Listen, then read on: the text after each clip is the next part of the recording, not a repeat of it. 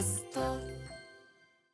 はい、月曜日です。熊崎さんよろしくお願いします。歌丸さん今週もよろしくお願いします。今日はですね、はい、この番組でまずちょっと地震がありましてね皆さんね。そうですね。はい、大きな被害は今のところちょっとないという話ですけども、はい、ちょっと震度5弱ですね。新島の方でね、はい、あったみたいですけども、また引き続き何かあったら当然ねこの番組でもお伝えしていきますが、まずは皆さんお気をつけくださいという中で、はい、本日5月22日いろんなお話をする中でね、そうなんですね。まずちょっとでも今日ということはちょっと置いといて。はい。熊崎さん先週もね、熊崎さん賞を取ったというねアナウンサーとしての賞を取ったというアナウンシスト賞のねお祝いをしましたけど、はい、引き続き今週も言わせてください。熊崎さんおめでとうございます。ありがとうございます。第3子がご誕生になったということで、はい、ありがとうございます。5月18日先週の木曜日ですね、第3子が誕生しました。ルシェの健康でおめでとうございます。ありがとうございます、ね、いやいや3時ですよ。3時アトロクが始まった時は結婚もしてなかった私が。そうですよね、本当ですよね。影も形もない連中がね、そうですよ、3人も生じるアトロクとともに熊崎家は大きくなってきたと。いやそういうことですよ。そしていうことでございます。なんていうの、家庭人としてもそしてそのアナウンサーとしても熊崎君はどんどんたくましくなってということですから。いやいやいや、まだまだ山本貴明アナウンサー金曜日ピオパートの山本さんが背中が大きくなってるって言いましたよ彼が。そんな風に見えないですよ山本さん、話しててもいつも話してる時は態度が悪いことだなじみニッコニコでニッコニコで話しかけてきますよ。あ、ニコニコ。いやそういうことやったら嬉しいんじゃないの。その背中を私の背中をさすりながら、そう背中が大きいなと思って触ってんじゃないの。いやいやって言いながら話しかけてきますよ。ああいいじゃないですか。アトロク家のねアトロク家の長男から次男へのとかエールでございます。それはねおめでとうございます。ありがとうございますね。ということですくすくと健康であれといった感じでございます。はい、そんなね、生まれたばかりのこのなんていうの希望に満ちた新たな命に対してもうなんていうかな、もう人生の中のさまざまな選択に選択を重ね、はい、無限の選択を重ね今ここねいろんな可能性を一つ一つ閉じ今ここね、それが人生ですから、いろんな可能性を選び取っていく、そして今ここにいる男、私歌丸本日5月22日が誕生日ということでおめでとうございます。54ですから、はい、54歳50、まあ正直ねその50超えて別に誕生日もクソもないんですけども、ただまあほら人生50年なんてね昔は言ってた中でですよ、まあ、よくぞここまで生き延びたということもあるじゃないですか。すくすくとねまだまだこれからでしょうし、一つ一つの可能性って言いますけど、それはだから病気や怪我みたいなそういうものも一つ一つ閉じてここにようやくいるわけですからね、はい、ありがたいことでございます。いやありがたいことだっていうのはこれ今口でね私が言うと全ての言葉が軽くなるというこういうねマジックがかかりますけども、本当にありがたく思っているんですよ、はいはい、でメールもいただいておりまして、はい、リスナーからもありがとうございます。ぜひご紹介しましょう。1通ぐらいはね、はい、リオのパパさんからいただきました。歌丸さん熊崎さんこんばんは。いつも楽しく拝聴させていただいています、はい、歌丸さん誕生日おめでとうございます。ありがとうございます。先日のライムスターイズインザハウス仙台公演に参加させていただきました。来月にはニューアルバム発売、その後はツアーとますますのご活躍楽しみにしています。はい、頑張ります。本日はうちの娘の5歳の誕生日でもあります。よいしょ。私は出張中で一緒に過ごすことはできませんが、遠くで歌丸さんと娘の誕生日を祝いながらいっぱいやっていますと、いうことでおめでとうございます、はい、リオのパパさんの娘さんの誕生日ということで、じゃあリオのパパさんの、リオさんなんですかね、お誕生日おめでとうございます。よいしょ。おめでとうございます。リオさんもう5歳となるとだいぶもうすでにいろんな可能性をね閉じていや5歳も結構これそりゃそうですよ。5歳なんか結構もうねなかなかなとこ来てますからね正直ね。結構いろんな言葉も発するでしょうし5歳ともなると、ね、そうですか。やっぱりことほどさようになんてそういうことやっぱり言ったりするような。いや親が言ってると本当に多分言うと思うよねそれはね。そうだよねこのラジオなんか聞かせてると喋り出すから絶対言うと思いますよ。ありますよね。聞いてる言葉そのまま喋るんで。そうだよな。まずはリオさんおめでとうございますということで、まあね今はこう出張先でどっか行ってもほら顔が見れたりするわけだからそれはいいじゃないですか。そうですね。スマホ越しだったりしてね、はい、はい、楽しい誕生日をお過ごしいただければと思うわけでございます。そんなわけでですね、まあ今日は8時台ね例によって島尾真帆さんがですね、はい、私の誕生日企画ということで、昨年引き続きまたすごろくを今現在鋭意制作中ねなんですね、うんてかありがたい。さっき鋭意制作開始といったあたりでね間に合うのかな、やってるみたいたいですしね、8時からのコーナー、はい、あと曜日パートナー毎年毎年ねプレゼントを皆さんでね、一緒に選んでいただいて、はい、今年は、非常に貴重な日本酒をいただきました。しかもナンバー6というね、あと6にかけまして、うん、非常に人気の貴重なお酒なんですよ。アラマザのナンバー6で最近ですね結構人気が出てきまして、なかなか手に入らない、秋田県のお酒なんですけれども、もう今の社長になってなんか東大卒の社長が、実家に戻ってこのアラマザの社長になってからいろいろこうブランディングとかやって人気が出すぎてですね、デザインとかめっちゃかっこよくない？そこからかっこいいんですよね、うん、いやすごいかっこいい。なんかちょっと白ワイン風っていうかね、そうですね、そういうパッケージですもんね。日本酒なんですけれども、なんかパッケージもですねその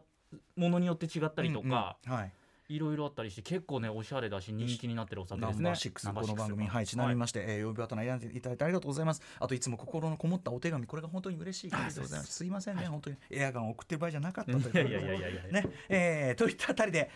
私のちょっとね誕生日を兼ねましてこの後ですね番組始まってからすいませんね本当にね、他になんかパッとしたアウトプットの場がないもんで、ちょっと大事なお知らせをねさせていただきたいんですよ。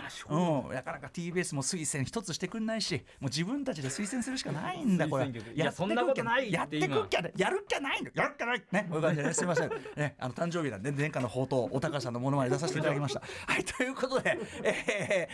めでたい感じで始めたいと思います。はい、アフターシックスジャンクション。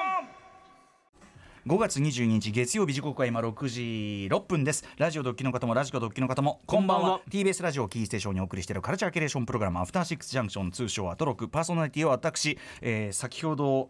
スタンバイ中のこの1時間の中で、はい、今こっちの喋ってるラジオブースの中でずっとこう準備というかな、おとなしくコーヒーなんか飲みながら準備してたら、はいはい、向こう側のサブ側にいるディレクター箕輪田君と吉村さんですかね、エンジニアの吉村さんの大声の、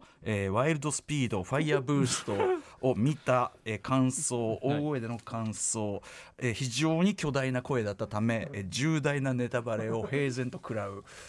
そんな動揺の中迎えた54歳歌丸です。よろしくお願いします、はい、災難でしたねいきなり、別にマイク越しとかスピーカーが入ってたとかそういうんじゃなくて、それだけ大声なら聞こえるわっていうね、声が大きい2人が話してましたね。ありがとうございます。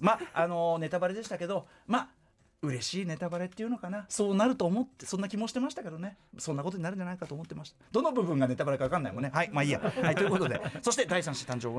おめでとうございます。月曜パートナーは TBS アナウンサー熊崎和人です。今週もよろしくお願いします、はい、ね、大したもんだということですよ。これから大変ですよ。すくすく育って、それぞれのね、何歳ずつぐらい話してんの？ちょうど2学年ずつです、ね、2学年、はい、じゃあちょうどいいっちゃちょうどいいね、ちょうどいいといえばちょうどいいんですけども、でもそういう意味ではそうだよね、はい、2学年ごとにそのだから受験とか入学受験この子が終わったら次この子みたいな、一難去ってまた一難みたいなのが、はい、いやいや期来たらまたいやいや期、いやそういうこと思春期からの思春期みたいな、そうですね、これが来るわけでしょ。高1中2小6みたいな感じになるそうですよね。だから多分高1と、そうか、どうなんだろうな、どうなんだろうね、全然想像ついてないですね。でもアトロク兄弟もさ、そういう意味ではその上から下までこういるじゃないですか。はい、まんべんなく世代、まんべんなくそのなんていうの、その感じがおもろいからさ、はい、楽しいんじゃないですか、やっぱね、それもね。楽しい家庭になればいいかなと思ってますけれども。ね、はい、ということで私も誕生日だし、第3子生まれた熊崎君もおめでたいし、リスナーの皆さんもね健やかな日々をねという感じなんですが、そんな中、すみません、ちょっとね本番の話にいつまで経ってもいかないから、例によってこういう時におなじみのそのライムスター所属のスタープレイヤーズ社長岸君とビクター長谷君ってもう格闘技日頃から人を何のためになると人を締め落とす技術の人を締め落とす技術の鍛錬には余念がないビクターの長谷君が、それを聞いちゃうと確かに長谷君と守ってくれそうな、普段は優しくゲラゲラ笑って見てるはずのマネージャー田中さん全員が腕込みしてずらって並んで等間隔で今3人が並んでるっていう、等間隔でなんで毎回そのさこのシフトになるんだよ、このさ発表になるとそれ完全に圧かけてきてくるおなじみのモードになって、はい、ちょっと待ってください。そのまずお断りとして私、この週末もいろいろねお話ししたいことがあるんです、はい、なんだけど、はい、入りきれない。例えば昨日福岡行ってきた弾丸で、その何をしてきたかというと、先に言っておきます、ドンブラです、はい、アバタロレンタイプドンブラザーズのファイナルツアー行ってきましたよ、話あるんですけど、はい、で福岡いろいろなその他にもいろいろちょっとあったんで、面白いことあったんで話あるんだけど、それ明日になんでなぜならあいつらが睨みつけて予定通りに情報解禁しろって睨みつけて、ね、主に明日話しようってことなんですけどね、はい、何の話かと言いますと、ライムスター私が所属しております結成だから今年、2023で結成34年目になるというもうゲストにするようなねもう本当にもううんざりだってねもううんざりだっていうねぐらい長くやっているグループライムスターというグループがおりまして3人組でございます、はい、私とラッパーもう一人マミー D そして、DJ ジンと3人でやってきてる、ライムスターがですね6年ぶりに発売するフルアルバム、12枚目のフルアルバム、Open the Window これらが6月21日に水曜日に発売が決定するという話を以前、この番組で発表させていただきました、はい、でそれに続いての情報解禁第2前はねそのアルバム出ますよで全何曲ですよ10何曲、全11曲ですよとかそんなことしか言ってないんですけど、はいで新曲が3曲だけ入りますよなんつってね、はい、あとまあ揮発曲も1曲作りって話のがありますよなんつってね、まあ今時のアルバムの人は十分だと思うんですけども先行曲が多かったんで、その中身に関しては追ってやりますって言いましたけどそちらのですね、はい、まず今日発表することだから重大事がまあ3つあると思ってください、はい、1つはその、6月21日発売今後ろに流れてるアフターシックスこれのフルバージョンも入りますこれ、ね、この曲のテーマ曲のフルバージョンも入りますという、はい、アフターシックスも入るというニューアルバム Open the Window の新曲のタイトルと今回ちょっとアルバムの全体のコンセプトを通じて、まあ、いわゆるコラボ曲が多いんですね、うんうん、要するに今までやったことがない人とかやったことないジャンルとか例えば子供向けの曲を作るとかね、はい、社歌を作るなんてことまであるわけですけども、まあ、この番組テーマ曲を作るも全然大きな挑戦なんですけど、はい、今までやったことないことをやるが一つ大きなテーマという中で、3曲とも今まで組んだことない人とやったことない何かに挑戦するというようなまたテーマがありまして、はい、3曲これがまた作ってそれぞれがすごい曲になったんですがまずその3曲のタイトルと誰とやったのかというこれは重要ですよね。今回のアルバムこの新曲3曲が入ることでものすごく色がバキッと明確になったんですけども、はい、非常にこれ大きな情報だというふうに自負してまずこれの発表が一つね新曲が何かこれ発表とツアーの発表をいたします。ツアーがいつから始まってね、チケットいつから発売しますよ何か所もありますよみたいな発表をします、はい、でもう一つ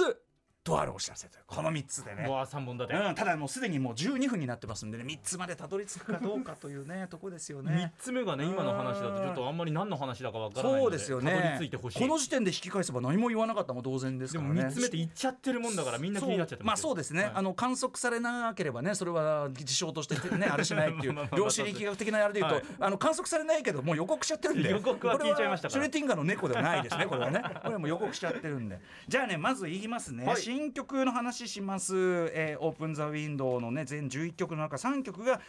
まあ、今回のアルバム、まあ、アルバムに向けて、まあ、もちろんアルバムの曲なんですけど全部今回アルバム並びで聴いていただくとより今回アルバムちゃんとアルバムだなってことがちゃんと分かっていただける作りになってると思うんですがその中で非常に重要な役割を果たすのが新曲3曲ということで、はい、じゃあ収録順に発表していこうかな、メンツとタイトルみたいな、はい、まず、コラボ曲というかな新曲1曲目、まずお相手からやります。お相手フィーチャリングレイさんです。レイさん、はい、この番組3回ぐらいライブ来ていただいてるかな、まあ、シンガーソングライターでギタリストのレイさん、はい、めちゃくちゃかっこいいライブ、はい、初年度ぐらいからねやっていただいてるかな、うん、とにかく目の前で生演奏とかもしていただいてめっちゃかっこいいギタリストでありシンガーソングライターレイさんと、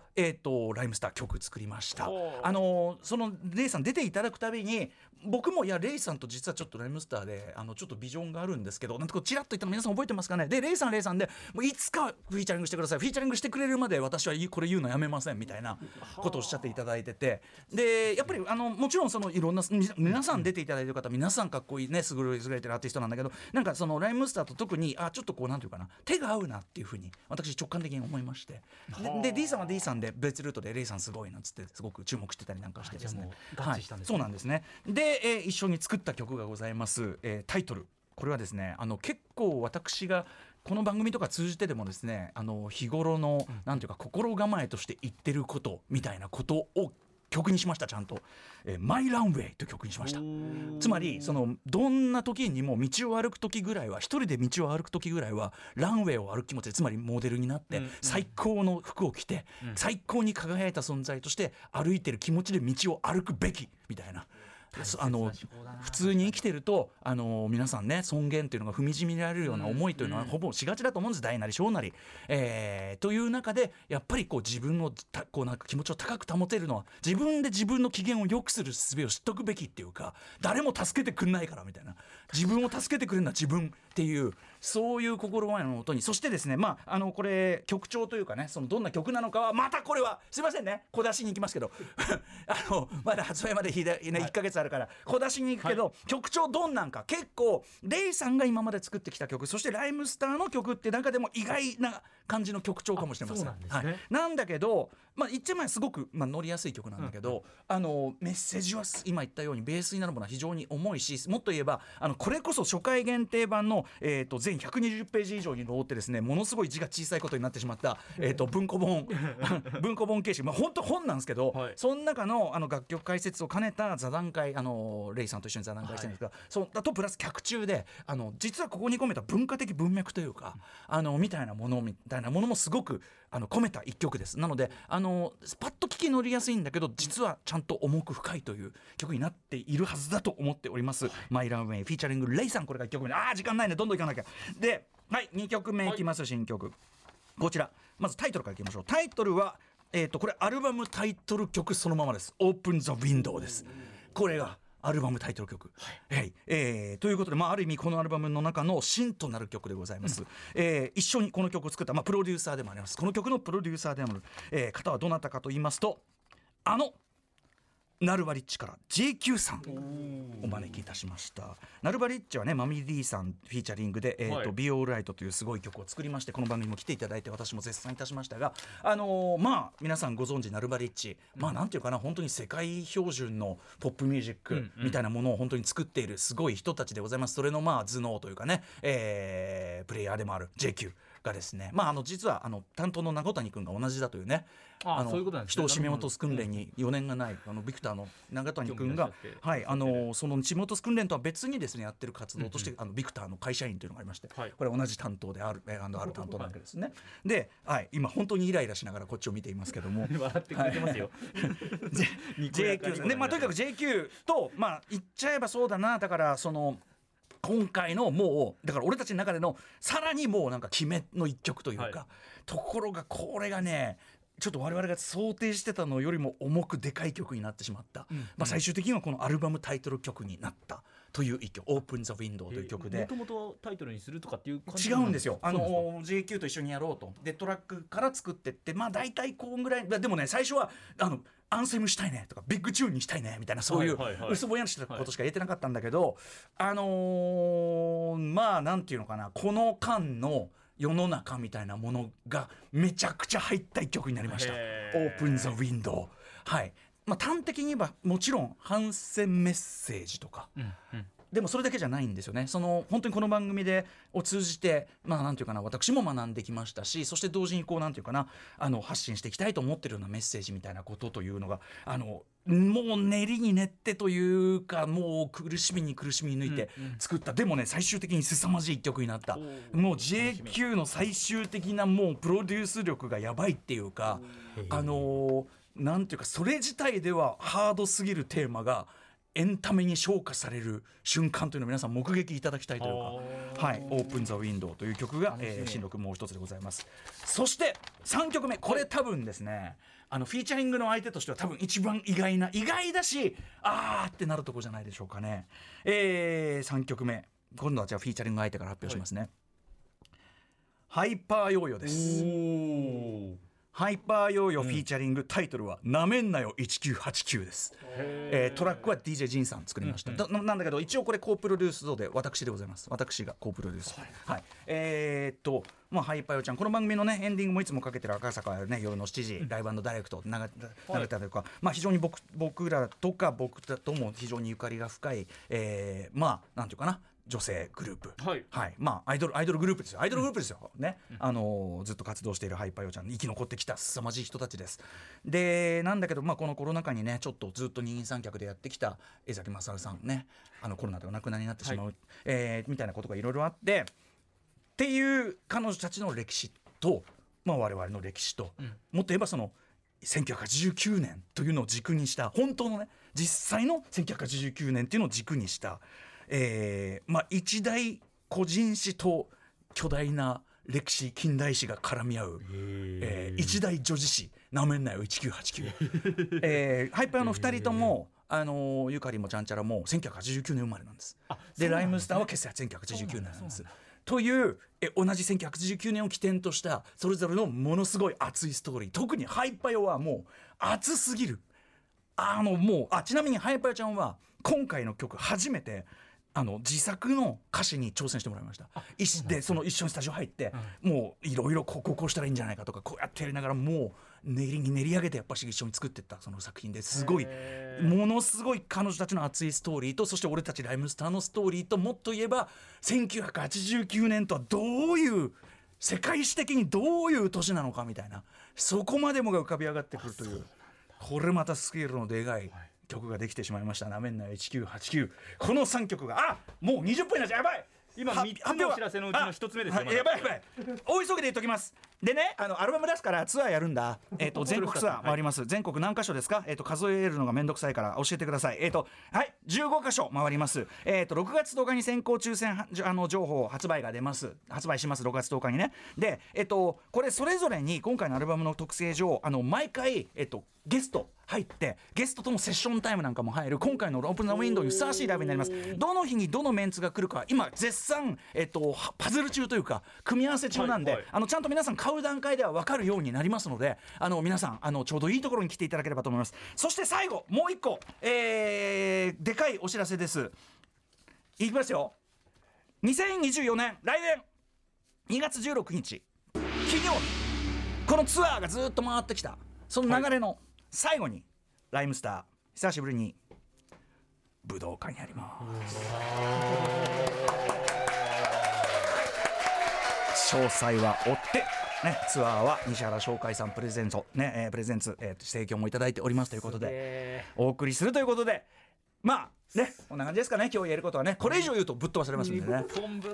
い、これから今日発表した3曲この番組の中で宇宙発音や次々とさせていただきますので、皆さんよろしくお願いします。すいません長くなってしまいました。本日のメイン紹介です。はい、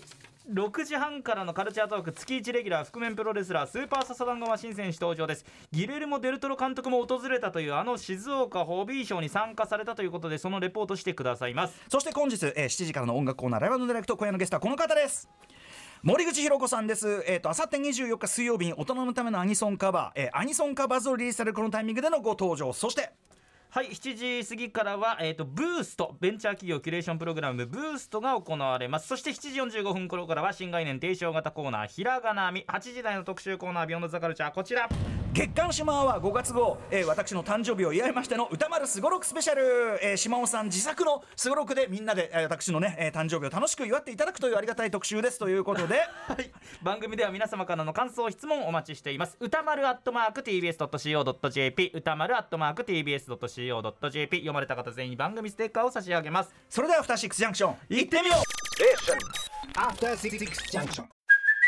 Hey, it's Kaylee Cuoco for Priceline. Ready to go to your happy place for a happy price? Well, why didn't you say so? Just download the Priceline app right now and save up to 60% on hotels. So whether it's Cousin Kevin's Kazoo concert in Kansas City, go Kevin, or Becky's Bachelorette Bash in Bermuda, you never have to miss a trip ever again. So download the Priceline app today. Your savings are waiting.Go to your happy place for a happy price. Go to your happy price, Priceline.はい、6月21日発売オープンザウィンドウ、からのね新曲の話、そしてツアーの話、そして武道館の話とさせていただきました。はい、いろいろ細かい正式情報は今夜放送が終わったと夜9時からですね、ライムスターの公式ホームページの方に発表させていただきますので、はい、でツアーのねまたちょっと本当にゲストが誰がどこに来るみたいなのもちゃんと皆さん選んでこれるように、はい、発表いたしますので、はい、6月10日にチケット発売になりますんでよろしくお願いします。6月21日発売の先行初回限定のこのとにかくブックレットがすごく僕がくどくど言ったようなことがさらにちょっとなんていうかな本当にこれを読んで、はい、曲を聴くとさらに理解が深まるようなですねあれになっておりますのでぜひそちらも予約始まってますのですいませんね、うんうん、そして、来年の武道館頑張りますんでねいや、はい、すごいですね、お願いいたします。金曜になってますけどだからその金曜は一応私お休みしますけど、はい、ちょっとなんか番組となんかつなぐ方法とか考えたいもんだなとは思ってますね。せっかくそれはやっぱめったにないことですからすごいねうん、どんな形になるんだろう。どんなかどうね。もうなんならもうずっと武道館からこうやってはいということでね、臼井さんってコツ情報なんですよね